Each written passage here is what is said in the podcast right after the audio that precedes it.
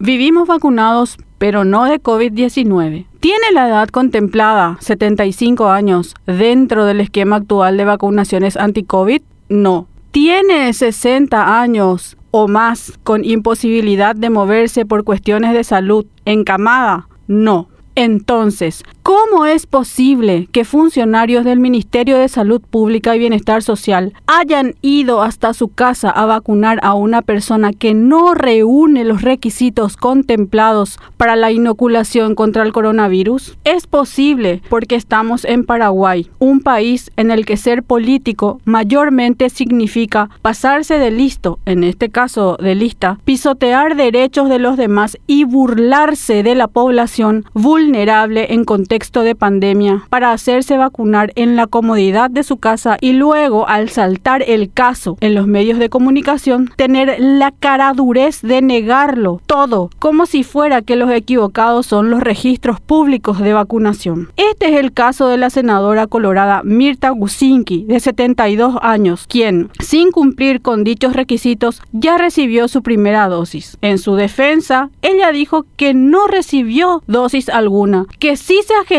y que al mismo tiempo se encontraba gestionando su viaje al exterior para probar suerte haciendo turismo de vacunación en Estados Unidos. Complementariamente al escándalo, también hay denuncias de robos de vacunas, así como registros de que han sido vacunados varios fallecidos. Esto podría explicar las vacunaciones a Modelis, Chulis y otros funcionarios que entraron desviando por la banquina a la ruta de la vacunación usurpando lugares. Así las cosas. ¿Se trata entonces de una campaña de desprestigio hacia la parlamentaria colorada? La respuesta al parecer es no. El ministro de Salud, Julio Borba, salió al paso de los dichos de Gusinki mostrando un documento firmado por ella en el que da su consentimiento para la inoculación él mismo sostiene que Mirta Leonor Gusinki Lescano recibió la primera dosis de AstraZeneca el 20 de abril pasado. Ella lo niega a muerte, esa misma muerte que acecha a otros que han perdido la oportunidad de vivir por avivadas similares. Lo claro en todo esto es que tanto por un lado como por el otro, aquí hay una irregularidad criminal suprema y alguien tiene que pagar por ella. Si fue un error del Ministerio de Salud Pública y Bienestar Social. El que tiene que renunciar e irse es Borba y no tapar la infamia despidiendo a funcionarios de menor rango que a todas luces han recibido órdenes de arriba. Pero si fue Gusinki quien usó sus influencias para saltarse y sacarle el lugar a alguien más necesitado, la que tiene que irse es ella. En el Paraguay vivimos permanentemente vacunados, pero no de COVID-19,